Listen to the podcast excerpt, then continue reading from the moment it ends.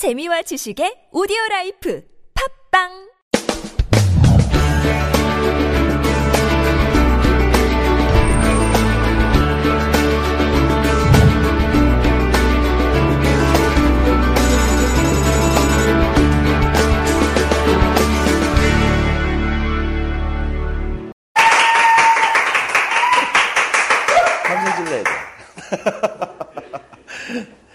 반갑습니다. 아침에 비 왔죠? 네. 어, 저는 비 오는 거 굉장히 좋아하는데 여러분 어때요? 비 오는 거 좋아해요? 아니요, 좋아하지 않습니다. 좋아하지 않습니까? 어, 난비 오는 거 굉장히 좋던데.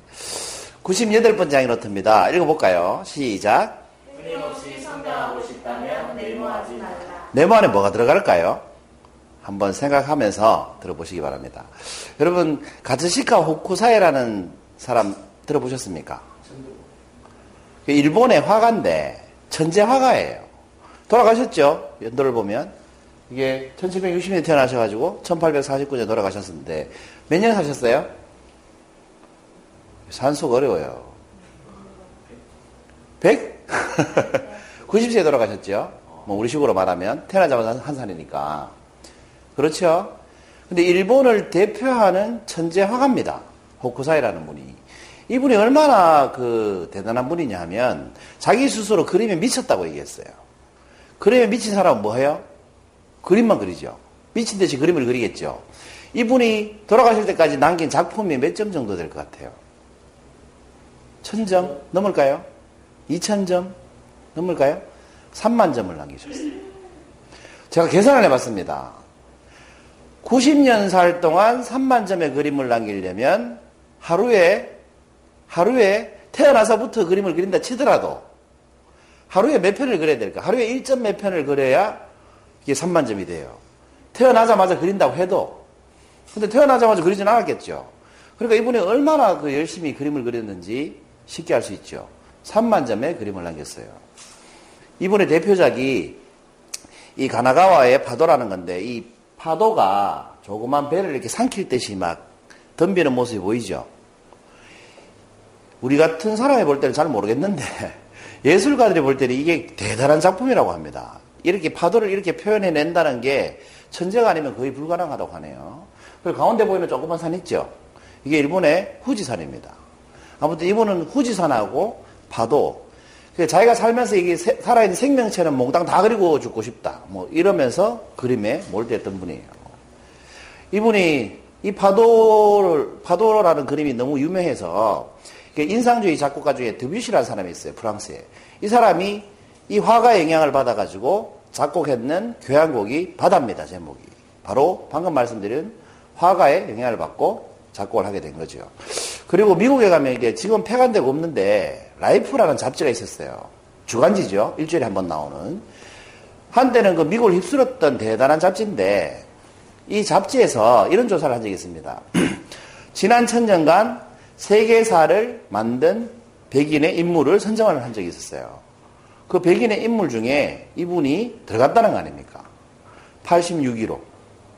그 지난 천년간 세계사를 바꾼 인물 86위에 들어갔다는 거 아닙니까? 대단하죠? 이렇게 유명한 호쿠사이라는 화가에게 친한 친구가 있었어요. 그 친구가 오늘 찾아와서 부탁을 합니다. 무슨 부탁을 하냐면 수탉 한 마리만 그려도 이렇게 부탁을 합니다. 뭐 여러분 평생 돌아가실 때까지 3만 점 정도의 작품을 남길 정도면 수탉 한 마리 그리는 건 시간 죽먹기겠죠? 금방 그리지 않겠어요? 그랬더니 이 호쿠사이가 이렇게 얘기했답니다. 어, 그럼 일주일 뒤에 와라. 내가 그려줄게. 그 일주일 뒤에 갔어요. 한 달 뒤에 다시 오래요. 한 달 뒤에 갔어요. 6개월 뒤에 다시 오래요. 짜증이 나기 시작하죠. 6개월 뒤에 갔어요. 1년 뒤에 다시 오래요.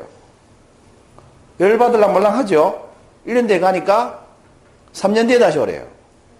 그 3년 동안 안 그려주는 거예요. 그래, 이 친구가 너무 짜증이 나서 3년 뒤에 찾아가서 왜 안 그려주느냐, 그림을. 어? 그, 처음에는 일주일 뒤에 오라고 하지 않았냐 하면서 막 짜증을 냈습니다. 그랬더니 이 호쿠사이라는 화가가 결심했다는 듯이 그 친구 보는 데서 이 조기를 놓고 그 자리에서 그림을 막 그려주는 거예요. 수탉 그림을. 그 그림이 이 그림입니다. 이 닭벼슬하고 이렇게 가까이서 보시면 꼭 살아있는 닭 같죠? 이 그림에 제가 일부분을 제가 띄워놓은 건데 원래 다리까지 이렇게 다 있어요. 근데 이 닭 그림을 보니 수탉 그림을 보니까 너무 살아있는 닭처럼 생동감이 넘치더라는 거죠. 그럼 보통 감탄을 해야 되잖아요. 근데 여러분이 이 후쿠사의 친구라면 감탄할까요? 열받을까요? 보는 데서 즉시 금방 그려주는 거예요. 그래서 이 친구는 감탄스러움에도 불구하고 짜증을 냈습니다. 아니, 이렇게 쉽게 잘 그리면서 왜 3년이나 미루고 그려주지 않았느냐. 라고 하니까 이 후쿠사이라는 화가가 대답은 하지 않고 이 친구 손을 잡고 자기 작업실로 데려갔답니다. 그 작업실에 들어가서 이 친구가 말문이 막혔다고 해요. 왜 그랬을까요? 작업실에 들어가 보니까 온 벽에 그 수탉 그림이 있는 거예요. 그리고 쌓아놓은 거 보이시죠? 수천 장의 수탉 그림을 3년 동안 연습을 해가지고 쌓아놨더라는 거죠. 그래서 자기가 생각할 때 완성도가 이만하면 됐다 싶을 때 그 친구에게 그림을 주려, 그림을 그려주려고 3년 동안 미뤘던 겁니다. 이 호쿠사이라는 사람은 천재 화가인데도 불구하고 어떻게 했습니까? 친구의 부탁에 쉽게 들, 그 친구는 대충 그려줘도 대단한 그림을 받는 셈이잖아요. 그런데 이 사람은 어떻게 했습니까? 3년 동안 그렇게 많은 연습을 해가지고 이 친구에게 완성도 높은 그림을 그려주려고 했던 거예요. 자, 오늘의 제목이 뭡니까? 네모하지 말라. 만약에 이분이 네모했다면 3년 동안 이 그림을 연습하지 않았겠죠. 네모하지 않았기 때문에 3년 동안 연습을 했습니다. 여러분, 뭔가를 이렇게 연습하는 사람은 어떤 사람이에요? 난 잘났어라는 사람이에요? 난 부족해라는 사람이에요? 난 부족해라는 사람이죠. 그러면 이 네모 안에 들어가는 말은 뭘까요? 포기? 아니에요. 거만하지 말아야 돼요. 내가 유명한 학과고 뭐 이 정도 학과고 내 정도 되면 뭐 대충 그려줘도 뭐 친구가 뭐 알아보겠어? 이거 뭐예요? 거만한 사람의 태도죠. 거만하면 연습을 게을리 하겠죠. 대충 하게 되겠죠. 뭔가를 소홀히 하기 시작해요. 거만해지면. 다른 예를 들어볼까요? 여러분 태권도 하면 어느 정도 수준이 됐을 때 제일 거만해져요? 제가 학교 다닐 때 제 기억으로 보면 쪽 싸움 못하는 애는 기죽고 살고 싸움 정말 잘하는 애는 싸움 안 해요. 그렇죠? 근데 어떤 애들이 자주 싸워요? 좀, 좀 중간쯤 된 애들이 맨날 싸워요. 그러니까 태권도 1단쯤 되면 맨날 싸움하러 다녀요. 우리 때는 1단이라고 그랬는데 요즘에 1단도 단계가 굉장히 많대요. 사범님 맞죠? 굉장히 많더라고. 그 태권도 초단쯤 되면 제일 시비 많이 걸고 막 싸움 잘한다고 티내고 다니고 막 그래요. 운전은 어떤 사람이 제일 사고를 많이 내요? 운전한 지 어느 정도 되는 사람이? 운전 경력이 한 1년 정도 되는 사람이 사고를 제일 많이 쳐요. 1년 정도 되면 내가 이제 운전 잘한다 이렇게 생각하고 사고를 잘 내죠. 막 가속도 많이 하고. 그 어떤 사람이 산에서 제일 많이 죽을까요? 대학생, 고등학생, 어른. 여러분 통계적으로 대학생이 산에서 가장 많이 죽습니다. 그런데 가장 죽을 확률이 낮은 게 대학생 아닙니까? 왜? 제일 열정적이고 제일 체력이 좋잖아요. 그런데 사실은 대학생이 제일 많이 죽습니다. 왜? 그만하기 때문에 그래요. 대학생들은 이쯤이야 하면서 산 올라갈 때 슬리퍼 신고 올라갑니다. 제가 대학교 때 그 치악산에 MT를 간 적이 있어요. 치악산에. 대학생 때. 원주 치악산에 MT를 갔는데 폭소리 내려가지고 거짓말 하나도 안 못하고 그 제 동기가 왼쪽 귀에 찬바람을 맞아가지고 그 하산을 하고 나니까 이 귀가 세배 커졌어요. 이렇게 상상이 되면 귀가 진짜 당나귀 귀가 되더라고. 근데 그게 이제 물집이 생겨서 커지는 거거든요. 그 바늘로 콕 찌르니까 물풍선 깔아한 듯이 폭 꺼지면서 이 진물이 나오면서 귀 껍데기가 막착 달라붙더라고. 그게 동상이라고 하대. 동상 걸리면 그렇게 돼요. 근데 걔들이 왜 그렇게 됐겠어요? 그 중에 한 놈은 보세라는 신발 아십니까, 여러분? 얇은 천 쪼가리 된 운동화. 그거 신고 그 지하산에 올라갔어요. 그러니까 발도 동상 걸리고, 귀도 동상 걸리고. 저는 그 당시에 산악회, 고등학교 졸업하자마자 산악회 들어갔기 때문에 장비를 다 갖추고 갔죠. 그 기마개 하고, 뭐 장갑하고, 부츠 신고, 스페치라는 거 있어요. 눈 못 들어게 발목하고 다 하고 왔는데, 그 동기들은 그 대학생이니까 일정이 넘치니까, 뭐 이쪽, 자기는 동네 뒷산에 맨날 올라간다는 거야. 그러면서 그 보세 신고 그 지하산을 갔다 온 거예요.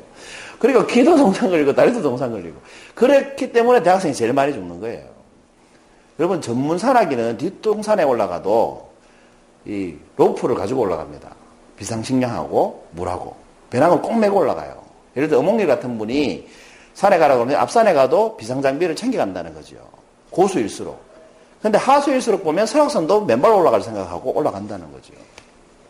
대학생이 사실 제일 많이 죽습니다. 왜? 거만하기 때문에. 뭐 이쯤이야 이렇게 생각하기 때문에 그렇죠. 여러분 술집들이 많잖아요. 요 앞에 나가면 술집 거리가 있잖아요. 저는 이렇게 술을 자주 먹으러 다니다 보니까 술집 사장들을 많이 알죠. 두 분도 많이 알죠? 거의 다 알잖아요, 사실. 그렇게 이렇게 한 3년 정도, 이게 형성된 지 한 3년 정도 되거든요. 3, 4년 정도. 첫 해에는 상가 건물 자체가 없었어요. 그런데 요즘은 굉장히 없는 집이 없지 않습니까? 그러면 잘 되는 집과 안 되는 집을 구분할 수 있어요. 또 직업 특성상 관찰을 많이 해요. 이렇게 보면 정말 잘 되던 집이었는데 어느 안 되기 시작하는 집이 있고 안 되다가 잘 되기 시작하는 집이 있고 처음부터까지 잘 되는 집이 있어요. 그 술집들의 사장님을 이렇게 관찰을 유심히 해보면 특징이 있습니다. 잘 되다가 안 되는 집 사장들의 공통점이 뭐예요? 거만해진다는 거예요. 처음 오픈하고 건물도 별로 없을 때 갔을 때는 손님이 오니까 너무너무 반가워하잖아요. 입주도, 미분양이니까 입주도 별로 안 돼 있고. 정말 잘해주고 친절하던 사람들이 장사가 잘 되기 시작하니까 속을 하더라고. 그리고 이제 반갑다고 이제 어느 날 술을 한 잔 따라주면 처음에는 고맙습니다 하고 이렇게 받잖아요. 그런데 어느 순간에 딱 지나니까 마셔준다 이렇게 얘기하더라고. 마셔준다. 아, 손님들이 술, 먹, 술 먹으러 달라고 하면 마셔주고 이렇게 얘기하는 거예요. 아, 이 집은 곧 손님이 떨어지겠구나. 아니나 다를까 점점점 떨어지고 지금은 손님이 굉장히 별로 없죠. 두 분도 알죠 어딘지. 굉장히 떨어져요. 그런데 잘 되는 집은 어떤 집이냐? 늘 똑같이 잘해주는 집이에요. 두 번 오면 알아봐주고 심지어는 요 근처에 있는 그 제가 지금 이 녹화하고 있는데 그 업종을 얘기해도 됩니까? 하여튼 그 모 집은 어 제가 손님을 데리고 첫 번째 갔다가 한 몇 달 뒤에 두 번째 갔는데 알아보는 거 있죠. 그 손님을 저 말고. 그리고 그 집은 늘 줄 서서 먹잖아요. 줄 서서. 그렇다는 거죠. 그래서 잘 된 장사가 잘 된다고 해서 마셔준다라는 거만함을 가지면 손님은 그걸 금방 알아챕니다. 근데 문제는 말을 안 해준다는 거죠. 너 거만해졌네? 이런 말을 안 해준다는 거죠, 아무도. 여러분, 딴 사람한테 너 거만해졌네? 이런 말 한번까? 명희 씨 해본 적 있어요? 너 거만해졌네? 이런 말 해본 적 있어요? 그런 말 하기 쉽지 않거든. 아무도 얘기해 주잖아요. 얘기 안 하는 대신 뭐 해요? 그냥 안 가요. 그럼 이 사람은 왜안 오는지 몰라요. 그래서 장사가 잘 되면 어떤 것만 하면 생깁니까? 너 아니면 손님이 없니? 니는 단골이니까 오면 서비스 줘야 되지만 다른 손님은 서비스 안 줘도 된다. 남는 게 더 많다. 이런 거만함이 생긴다는 거죠. 그렇게 해서 서서히 망해가는 겁니다. 왜? 특히 이런 장사를 할 때는 특히 중요한데 사람은 불만이 생기면 몇 명한테 얘기해요? 여러분 이렇게 식당 다니다가 맛없는 식당을 탁 만나면 그 식당 맛없다고 하지 말은 얘기 하죠. 보통 몇 명한테 해요? 통계적으로 40명한테 한답니다. 근데 정말 그 식당이 마음에 들잖아요? 통계적으로 몇 명한테 할까요? 대여섯 명한테 한답니다. 그러니까 한 번 이게 이미지가 나빠지면 회복하기가 정말 힘들다는 거죠. 그러니까 여러분 생각하는 10명은 오늘 내가 갔다 왔으면 내일 10명한테 얘기하는 거지. 근데 1년 내내 보면 너 그 집에 가지, 어, 그 집에 가지 말자. 1년이 지나도 가지 말자 이렇게 얘기하죠. 그렇게 많이 한다는 거예요. 그 회복하기가 얼마나 힘듭니까? 그만해지면 이렇게 되는 거예요. 1회지 향기노트, 지금 향기노트잖아요. 1회 향기노트 제목이 뭐였습니까? 있었죠, 김 수장님? 혹시 기억나요? 없었으면 1회 향기노트 할 때? 아, 그렇구나. 그 바위하고 나무에서 그 3회인데, 아, 그러셨구나. 1회 향기노트 제목이 이거였습니다. 인생의 기회는 세 번만 오는가? 인생의 기회는 세 번만 옵니까? 여러분, 흔히 우리 인생의 기회는 세 번만 온다 이런 얘기 하죠? 기회가 세 번만 옵니까? 그럼 얼마, 얼마만큼 옵니까? 이 향기노트의 답이 뭐였냐면, 늘린 게 기회다. 속된 말 얘기하면, 기회는 늘 주변에 있는데 우리가 그걸 못 보고 살기 때문에 세 번만 온다고 착각한다는 내용이었어요. 아무튼 1회 향기노트를 했던 적이 있어요. 어, 1회 향기노트를 준비하는 게 참 힘들었지. 향기노트라는 걸 처음 시도할 때였으니까. 연도를 오늘 보니까 2013년 8월 22일이었더라고. 1회 향기노트를 처음 했어요. 그때는 100회를 어떻게 하겠냐 이런 생각이 들었겠죠. 와, 이걸 매주 내가 도대체 얼만큼 할 수 있을까? 이런 생각을 했죠. 그리고 오늘 향기노트는 98회입니다. 제목이 뭡니까? 그렇죠. 끊임없이 성장하고 싶다면 내모하지 말라. 이게 98회 향기노트입니다. 여러분 1회 향기노트가 어려웠을까요? 오늘 98회 향기노트 준비가 어려웠을까요? 1회가 당연히 더 어려웠을 것 같죠? 그렇지 않습니다. 98회가 훨씬 어렵습니다. 99회는 더 어렵겠죠. 100회는 아마 더 어려울 것 같아요. 왜 그러냐면 1회 때 제 실력을 알고 오늘 98회면 97회 때 제 실력을 알고 96회 때 제 모습을 알잖아요. 그러면 그보다 나은 모습을 보여줘야 되잖아. 여기는 특히 그래요. 왜 그러냐면 똑같은 사람이 오거든. 다른 외국으로 강의를 가면 차라리 편해요. 그냥 전부 처음 듣는 사람이 앉아 있으니까. 근데 여기는 매주 들었던 사람, 저를 아는 사람이 앉아 있잖아요. 그러니까 똑같은 얘기 하면 안 되죠. 그러니까 하면 할수록 어때요? 힘들어져요. 왜? 내공이 쌓이지 않으면 새로운 컨텐츠를 만들 수가 없으니까. 몸은 더 편합니다. 기획 같은 건 더 잘하니까. 파워포인트 같은 건 더 잘 만지니까. 그런데 이 내, 내면은 시간이 흐르면 흐를수록 훨씬 더 힘듭니다. 그러니까 여러분, 갈수록 어때져요, 사람이? 아, 강의는 아무나 하는 게 아니구나.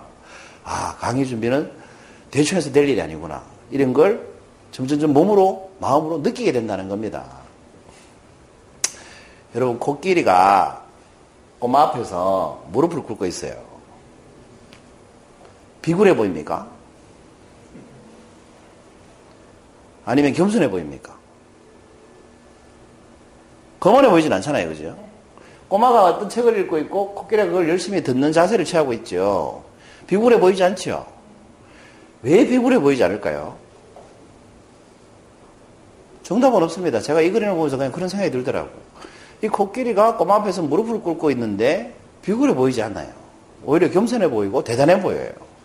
왜 그럴까요? 이 코끼리가 꼬마보다 세기 때문에 그렇습니다. 제가 볼 때는. 코끼리가 꼬마보다 세 보이잖아요. 그런데 코끼리가 몸을 낮추고 있잖아요. 그러니까 멋있죠? 겸손하게 느껴지니까. 만약에 코끼리가 꼬마보다 약해 보였다면 겸손해 보이지 않았겠죠? 비굴해 보일 수도 있잖아요. 그죠? 그런 것 같아요. 여러분, 사자가 개미한테 아량을 베풀 수 있죠?